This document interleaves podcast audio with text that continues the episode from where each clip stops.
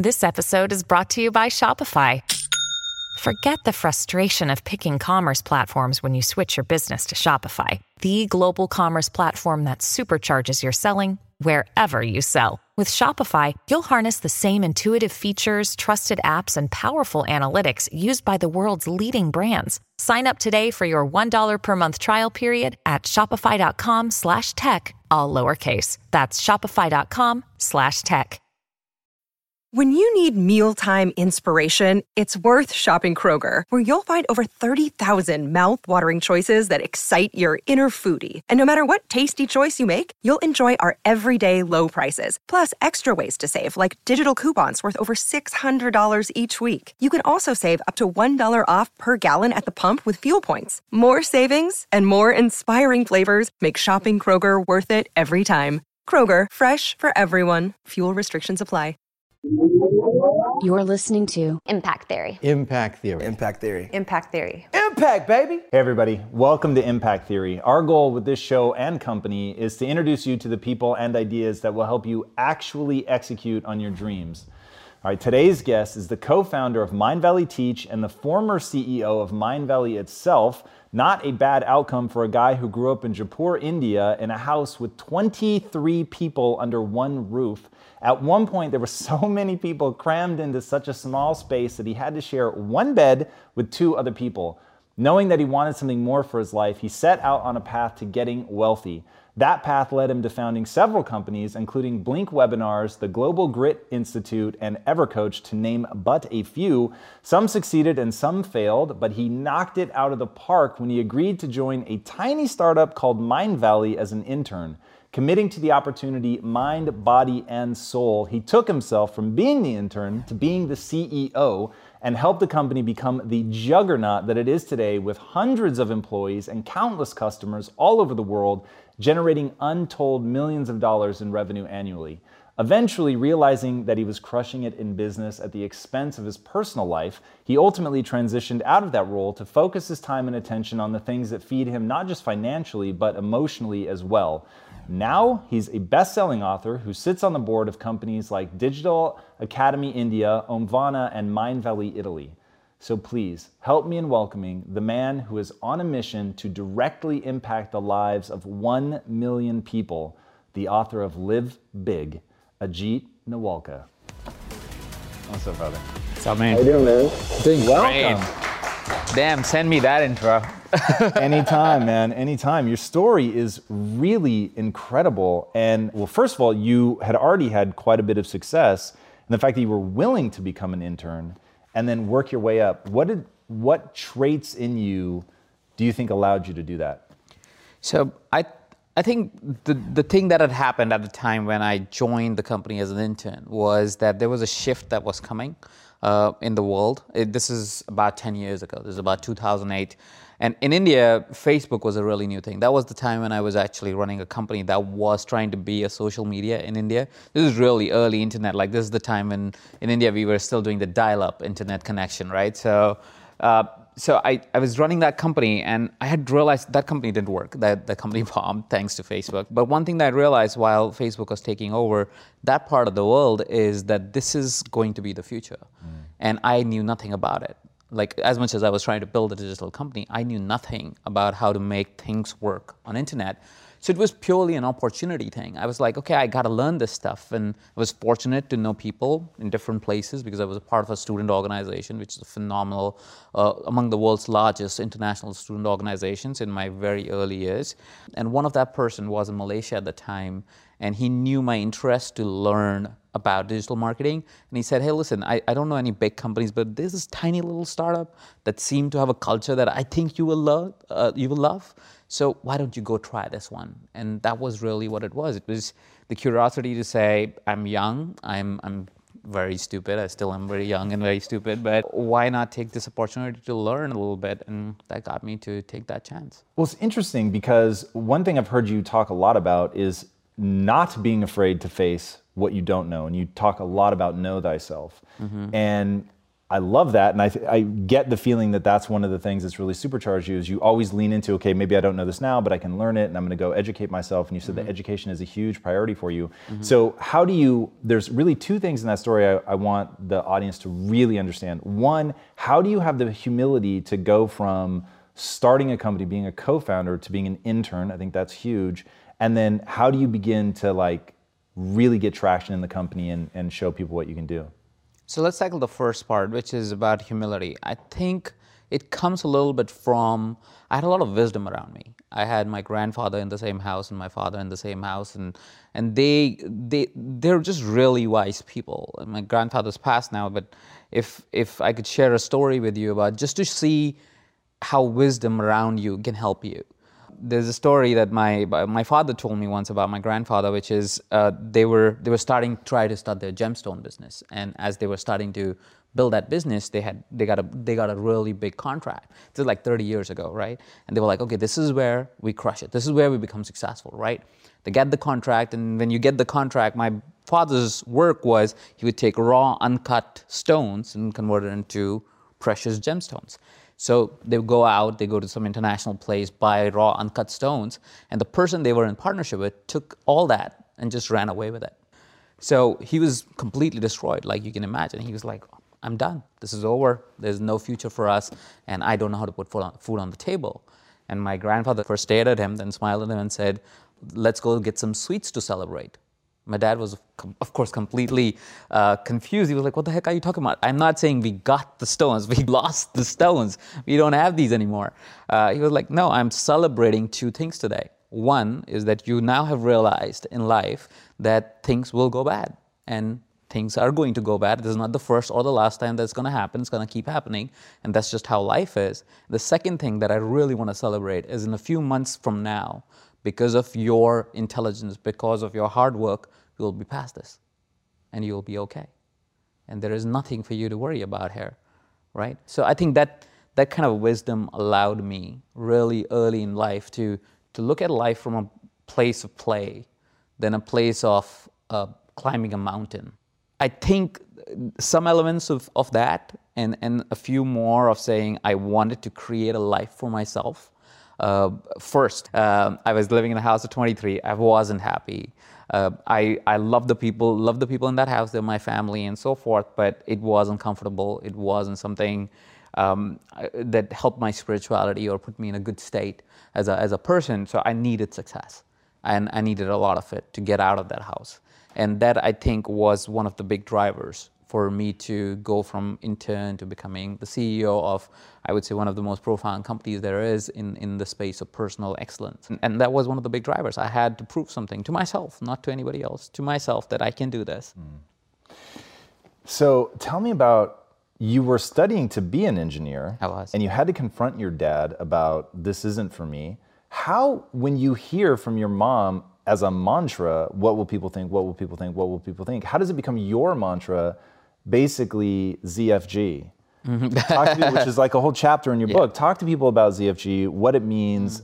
Was that what was going on? I don't think that what happened with you and your dad. So like, what does happen with your dad? How do you face up to that pressure, which is coming from your family? And then ultimately, how do you develop the ZFG mentality? What happened once was, I know I'm not liking what I'm doing. And even if I do this, I'll probably be really bad at it because I don't enjoy it at all. So I'm not going to enjoy the next 4 years while I graduate from this. And if this actually is my life for the next 30, 40, 50 years, I'm probably going to suck at this. So I maybe want to take a hard look at my life. And with these small motivations that were coming along, I gathered the courage to actually not tell my father directly. I actually wrote a letter to him. Because I didn't have. You were afraid to? I was afraid. Okay. I was afraid. I didn't know how to have that conversation. I didn't know how to tell him, because they had invested a lot of money in me, for me to get educated, to be able to do the engineering. It wasn't, again, like I said, my family is from humble beginnings. We were 23 people living in the same house, right? So I was right now saying, I'm going to shatter all the dreams of my mother, or finally her being able to boastfully say she has a kid who's an engineer. I am about to shatter all the dreams of my father, probably, plus I'm going to waste all this money. So I basically become the black sheep of the family the moment I say this. So it was a hard thing for me to say. and I didn't know how to say it. So I wrote a letter to him, a full 2-page letter explaining my situation, how I felt, and how I really need him to support me. And I'm fortunate, my father is a very understanding person. So he said, okay, I'll let you pursue what you want to pursue, but here is what I can tell you. I can't fund you. I don't have the money to be able to say if you have some exorbitant idea to start a business, I don't have the money for it. Right? What I can do is I'll support you for the next 3-4 years because that was your graduating years. Do whatever you need to do. And that got me started into saying, I now have, I'm a man of my own. I have to figure this out by myself, which also gave me the drive to actually start work very early in life. Like I started doing part-time jobs in very different categories because I didn't know what I wanted, right? I was just somebody who had just gotten out of school hoping to be an engineer, and now he had no hope there. So I wasn't pursuing education. I had to figure out a way.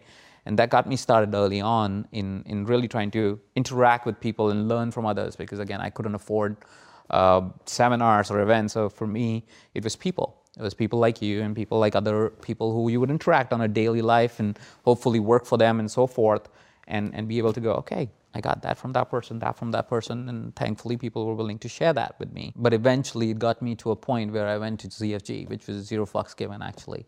That's what really it extends into.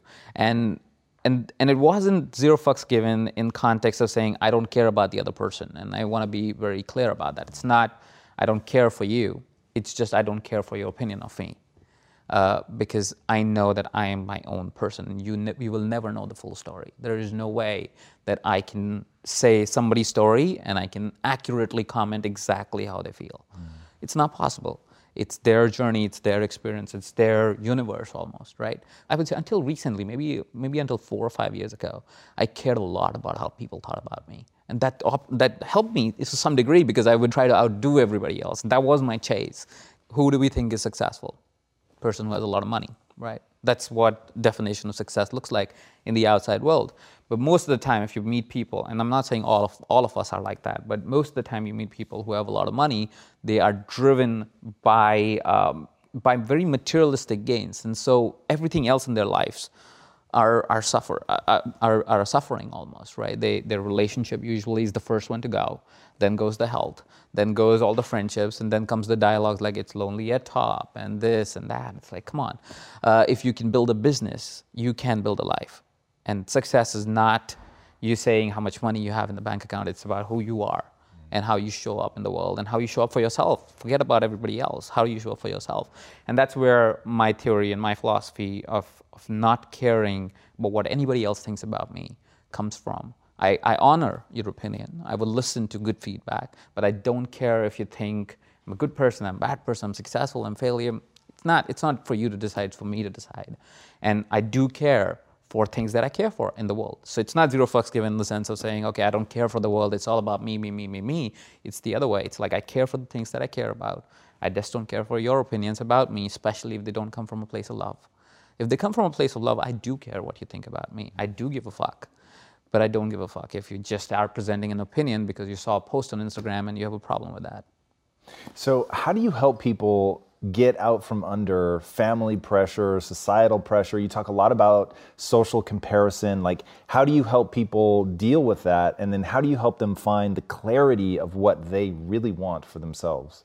So finding clarity is a very internal process. And most of the time what has happened in our world today, and it happens more and more, people get on social media and more time they spend on social media, is that we, and this is actually scientifically researched, they develop something that is called social comparison. We always had that as human beings because we would look at somebody else and we would go, okay, this is that person, let me take that from this person, right? In the sense of just comparing myself. That was our measuring stick for the longest time.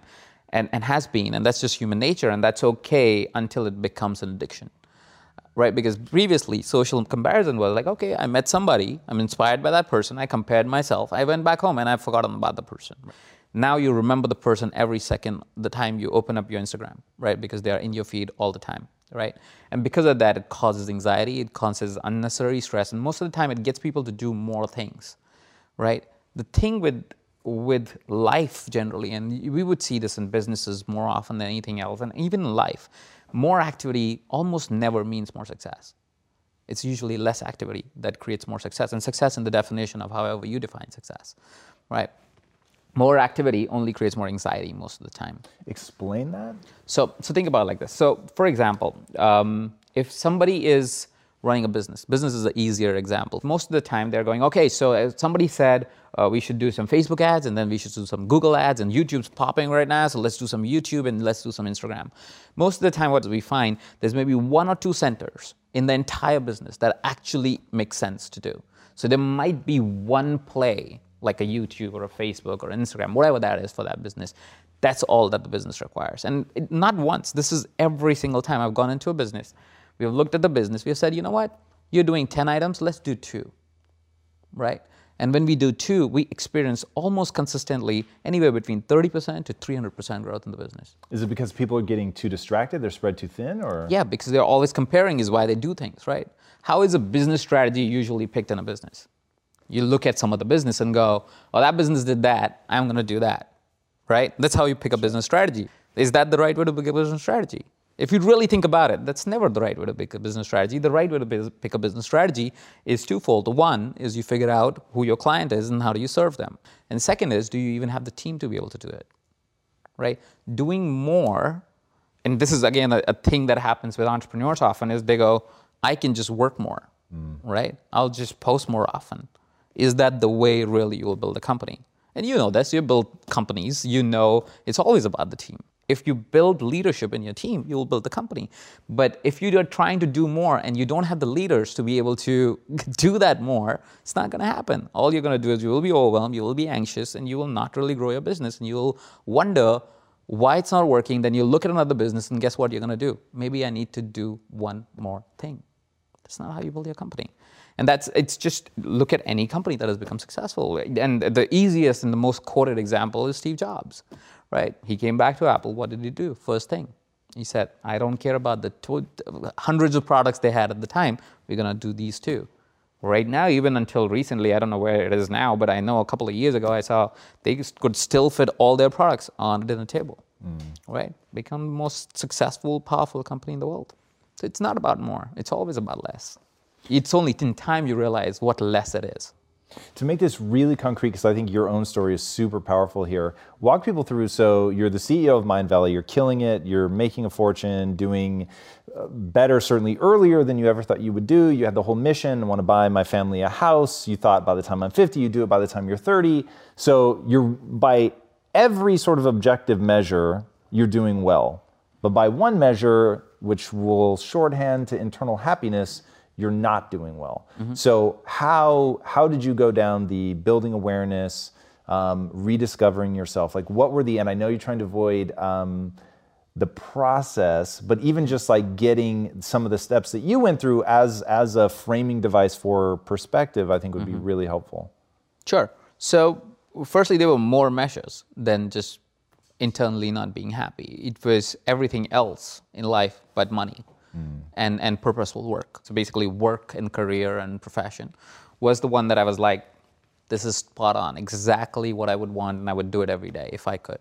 And everything else, be it my health, be it my relationships, be it my friendships, be it my relationships with my parents, be it my travel schedules, whatever that was, it was absolutely something that I didn't truly enjoy, didn't truly align with, or was not healthy in. If I continued the path, I was on path to have some horrible outcomes in my life. Or loneliness would be the outcome of a lot of those situations in my life. So often we tend to separate success by saying financial success. We don't tend to separate success by financial success and life success. We tend to go, okay, if I'm financially successful, I'm successful, right? So that was kind of my dialogue, and that was the internal dialogue that I came to that realization. I came to that realization only when I took some time away. I was definitely not feeling at the peak of my game, so I took the time away because of career, honestly. I was like, oh, I need to get back on my peak, so I should take some time off, and I started evaluating my life. So the first step was for me was to say, what does my life look like? What are my goals, my life goals, and where am I today, right? And as I wrote my goals, I realized that I have met all of the goals that I had put myself for financial success, right? Like I got the house for my family, I was CEO of a wonderful company, so forth. All the other goals, like travel for a month every year, just travel, not work travel, right? Or to have the kind of body I wanted. And all of those other things, write, which was a key thing for me, and still is a key thing for me because I love writing. Like those were my passions, were all unchecked. I learned early on not to have timed goals. So I don't put goals and say 2019, I'm gonna do this, or 2020, I'm gonna do this. I usually have, this is what I wanna do. Doesn't matter when it happens, but this is what I wanna do. Right? Really counterintuitive. Explain people why you've taken that approach. Well, because life is not defined by a year. If this year started and people think 1st of January is a great day, is it really? You decide to change when you want to change, right? When I decided to change, it was end December. It wasn't 1st of January when I took the call. It was maybe 25th of December because that was where I was at the time. And I said, I think life needs to change today. And it changed that day. You said you took the call internally? Internally, yeah. I kind of said, okay, I'm evaluating my life right now. I am definitely not a complete success for myself. I have all those things that make me sound successful. From the outside in, I would look amazing and wonderful and the greatest kid or whatever. But from the inside, I was like, what the heck am I doing, right? So I wasn't happy. I wasn't in alignment with where I wanted to go generally in life. So for internally, I said, this needs to change. I need to be somebody that I am happy with. Like, I love myself in that dialogue. And so that's where the change first started, is that decision. So how do you deal with the fear and the doubt that inevitably would crop up in that moment? Good question. So my process, and I know I'm trying to avoid processes there, but at the same point in time, here's how I deal with fear. Fear is a figment of our imagination, right? Fear is created because of expectations, right? And I learned this process early on, is that every time I would get scared, I would usually be scared because I have some future I have imagined. There is something in the future that I think will happen because I will do this right now, is why I'm scared of doing this, right? You're about to jump off a plane, you think you're going to die, you don't consider you have a parachute or a person that is jumping with you, right? So that's what you're scared of, is why you won't jump off a plane, is because you think you will die. So I had, firstly, once you have an expectation of yourself and you say, hey, I don't need to have this expectation. I'm just living life as a play. It's a game, it's music, it's fun, it's joy. I don't have an expectation of a particular outcome. It doesn't mean I'm discounting myself. Like, the people can get confused with that. Like, it's not that I'm saying, oh, I don't want to be even more impactful in the world, or a better version, or a more honest version of myself. That journey will still continue. I just don't have that expectation. I'm not going to be sad if that doesn't happen one day. It's just something that, hey, that looks fun. That looks fun to create, right? A bigger company than where I am today, it's a fun thing to do. So I'm doing it for the fun and the joy, so I am enjoying along the ride. Like, I'm not going to kill myself if I don't get there one day. Like, it doesn't define me. It's there only so I have something to chase, because it's fun to chase. So it's for the joy of the chase than actually for the achievement of the thing. Because honestly, and we all do this, by the time you get close to this, aren't you going to just move this further, right? And so it's a chase. Let's enjoy the chase. Why do we have to kill ourselves if we don't get it? The chase is supposed to be fun, right? So that's been, I lose my train of thought now about what we were talking about. That was perfect. So I'm trying to figure out is how your willing to and able, quite frankly, to reinvent yourself, to stare down those things. And I think that was a really good explanation. And that leads me to your whole notion around values. And I think this is so important. And when I think about one of the things that people really struggle with is they just don't have the clarity, which we touched on earlier, but breaking it down for them in a way where they know what they need to define. And the language that you use around identifying your values, what are they? How do you make them more concrete? How do you, like, you wear yours? Yeah. So, like, walk people through, because I think a lot of people hear your story, and because they don't have your value system, they don't have your beliefs, they didn't grow up around the same wisdom that you did, they hit that roadblock and they don't have your toolkit. Mm-hmm. And so they're able to do the work, right? And they go, whoa, I'm really not happy. Yeah, I'm making money or whatever. I hit the success that I thought was going to fulfill me. It has not. But now I'm paralyzed because I don't know what that next step is. And I think that next step is values. Yeah. And so walk people through that. So just to give more context of understanding what values even mean. So what happens is a lot of times in life we set goals, and goals are usually set because that's usually how our education system is, right? Every school, every year you evaluate it. There's a grading system, A, B, C, or marks, or however that is in different parts of the world. You go, okay, that's what I need to hit because that is what will make my mom happy, my dad happy, my family happy, my friends will accept me, whatever the story is around that, right? So you're always chasing, and that's why we also have year-long goals. Why? Because that's how our education system is set up, because from grade 1 to grade 3, it's always a year cycle, right? So everything is year cycle. Our companies are set up year cycle. Taxes are set up year cycle. Life runs on years, but that's not true, right? So firstly, that's the first dialogue to have is why is it that we operate on goals?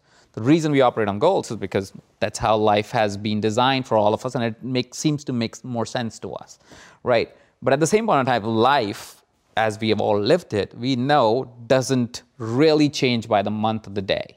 It changes by how and when we are ready to change it, right? So that's the first understanding that we need to have, right? Life is flowing. You can choose to change in this moment, you can choose to change it 3 years from now or 30 years from now, and it will change the day you want to change it, right? Now, once you know that, you understand that goals can be timeless.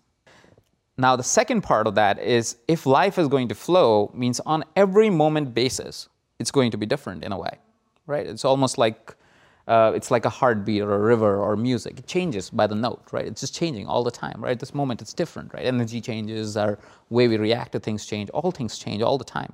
And if that's the case, what's the one thing that can define us or help us stay in a place of joy, right? Because if life is going to be up and down, and things will change, and things will go bad, and things will go right, there has to be something that becomes our anchor point. It can't always be that goal, which is so arbitrary anyways. So what is it that can help us always be in that grounding state and be in a place of joy and be in that floating state all the time? To be able to go, oh, I'm pumped about this. I'm pumped about this moment. Doesn't matter how it shows up. I'm pumped about this, right? And that got me to the dialogue of saying, maybe I need to find something that I can anchor into at all times. Things that actually give me joy all the time, right? And that's what your values are. Your values are usually already with you. You just have not bring in awareness to them. It's the way you operate, right? And if you ask the hard questions, and me and my wife have a practice. Every 6 months we go evaluate where we are at right now. Are we valuing something different? Are we valuing the same things, right? For example, my old... As a couple or individually? No, as a couple and then individually as well. We have a whole process around it. We take like 3 days, 4 days away and just do that. Anyway, so coming back to it. So we went through the process saying, okay, what is it that I show up in situations, right? So in different situations, you show up very differently, right? So for example, what happens when you're in a time of stress? Or what happens in a time when the business goes down, business goes up? What happens or how do you operate when you're reaching out for that unhealthy food? Right? What is the place you're operating from, right? And if you can find those places that you operate from, you know the emotions you want to avoid, right? So look for the negative emotions that you experience most commonly and find what is the place that you operate from that causes you to operate that way, right? If you're mean to someone, what's the place that you come from? Why is that place there, right? Do you like that place? Hopefully, most of the times your answer should be, no, I don't like to be angry. I don't like to be frustrated. I don't like to be anxious. Usually, people don't like to be all those things. They can be useful emotions to tap into at times. They're not the place you want to be all the time, right? Then you find your good spots. It's like, okay, when is it that I feel most powerful, right? When is it that I feel more excited? What is the type of work I'm doing when what's the place you're operating from there, right? Why is it that this is fun, right? And when you go, okay, this is why this is fun. These are the things that I operate from. You hopefully will be able to find 5 or 10 things or 5 or 10 emotions or 5 or 10 places that you operate from that gives you that feeling, that gives you that joy. For me, it was service and love. Every time I'm in a place service that I can help somebody in any way, it gives me tremendous amount of joy. And my second is love, which is anytime I'm able to express my love for somebody or something or for myself, that gives me tremendous amount of joy. Mm.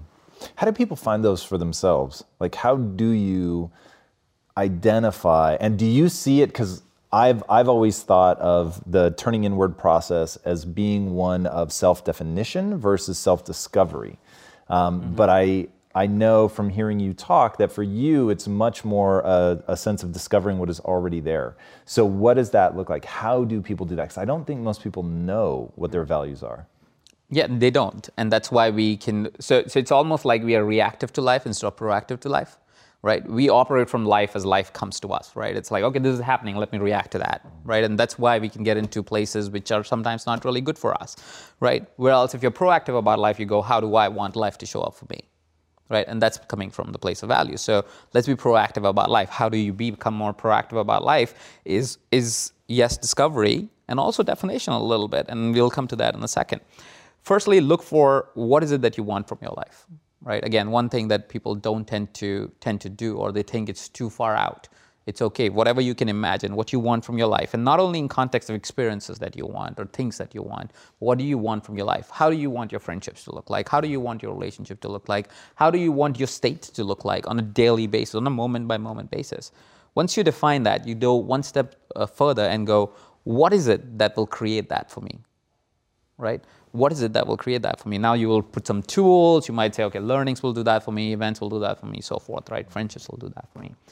Now, what do I need to be able to create this for me? Now, who do I need to be? Once you define that, you'll find usually there will be some things that you truly are and some things you need to nurture, and which are your values, actually. Some things that you really are and some things you need to nurture. So I only say two values. I have more than two values. The two values are most prominent for me. These are the places I want to be in all the time, right? But I, of course, have more values as well. I have abundance as one of my values. So there's nothing wrong with having more values, but you just need to find those 5, maybe 7 of those that are true, honest to you, that you want to operate from all the time. And some of them are true to you. Some of them you'll nurture. That's okay. And nurturing will take its own process, because once you know what they are, you go, okay, but I do fall. For example, let's say if I was somebody who had the challenge of always being in service, but I do want that, my value, because that's the life I want to create. Well, I'll have to nurture, I'll have to create check mechanisms for myself to be able to go, am I acting from a place of service? And to check back in and go, okay, oh no, this was not from a place of service, this was from greed, for example, right? And that will change that reality, because yes, initially it might be greed, but eventually, after 6 months, after a year of practice, you will come from a place of service. You will change that dialogue, and you will not do something just because you're greedy about it. You will do it because you actually love doing it. And you will stop doing things that you did because you were greedy about it. So that's the operation that you need to do in context of nurture. What do you say to people who have picked values because the values sound good versus them being actually something, if they're really honest, that's driving them? Well, it's good for the show. And great if that's the life you want to live. If you want to live a life where you're something on the outside and something on the inside, good for you. Let's see how long that lasts for you, and does that give you a life that you really want? So it's one of those decisions that we have to make for ourselves as human beings, right? We can be as human beings, as people who are always right for the world, or we can be just right for ourselves. Right, so we can just be honest about ourselves, or we can put display for the world. Nothing wrong with putting display to the world if that's what gives you joy. But just be honest about it with yourself, because eventually it all boils down to you and your story. Yeah, you've talked a lot about perspective and choice, and that's something that I find really interesting.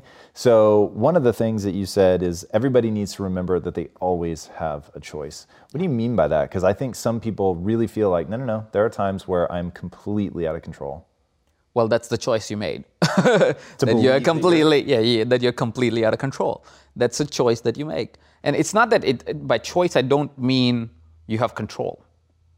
By choice I mean you have the choice of how you operate when that situation's happening. So let's say something bad is happening right now in your life and it seems like it is out of control. Well, you have the choice of saying, do I choose right now to shift my perspective and use this as a learning opportunity? Or do I shift my perspective or keep my perspective as saying this is hard, right? It's one of those classic stories, right? You find an alcoholic has 2 kids. One becomes an alcoholic because, well, my father was an alcoholic. Another one becomes an absolute legend and hates alcohol because they're like, well, my father was an alcoholic, right? It's the same story. It's the same situation. You can choose to go this way or that way. Both of them are right. I love that. All right. Before I ask my last question, tell these guys where they can find you online. Well, you can Google my name if you can spell it. You can go to mindvalley.com or you can go to evercoach.com. I'm present at all our different companies that we have created, globalgritinstitute.com, or you can find me on Instagram and Facebook. They're all by my full name. So it's Ajit, A-J-I-T, Nawalkha, N-A-W-A-L-K-H-A. All right, my last question is, what is the impact that you want to have on the world?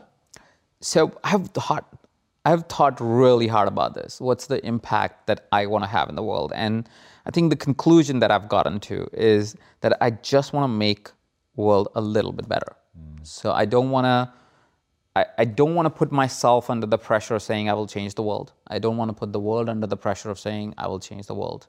I want us to be able to create a positive force as much as we can on an everyday, every moment basis, every conversation. If I can move the needle just a little bit more, if I can move the line just a little bit further, for us to be able to, as humanity, say, hey, we made progress.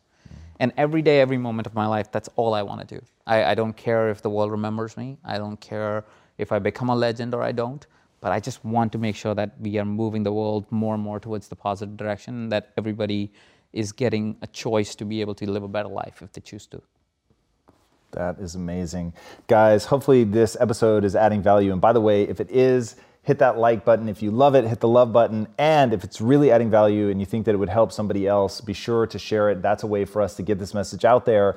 And I think that his message is really extraordinary. And if you read his book, one thing that you're going to see is how you can begin to define your own life, how you can really take control, how you can not only get the awareness that he's talking about, but understand how to put it to use. And he gets really practical in his book. And that was one thing that I really loved about the book, is that ultimately it is going to show you how you can implement this stuff in your own life. And he talks about how not every passion is something that you can monetize, which is something that you have to face, be really realistic to look at that. And seeing the journey that he's gone on, the moments where he's been succeeding from a traditional standpoint, but had the self-awareness to really re-identify what was important to him and make the changes in his life. And something we didn't even get to talk about, which is his 4x4 principle, where he works 4 hours a day, 4 days a week, which is pretty extraordinary. So if you want to learn more about that, be sure to check out the book as well. He's really crafted a pretty extraordinary life, which is meant to feed daily joy and not just the stereotypes of what we think people expect of us. And his whole notion of lean into who you really are instead of who other people expect you to be, I think is really extraordinarily powerful.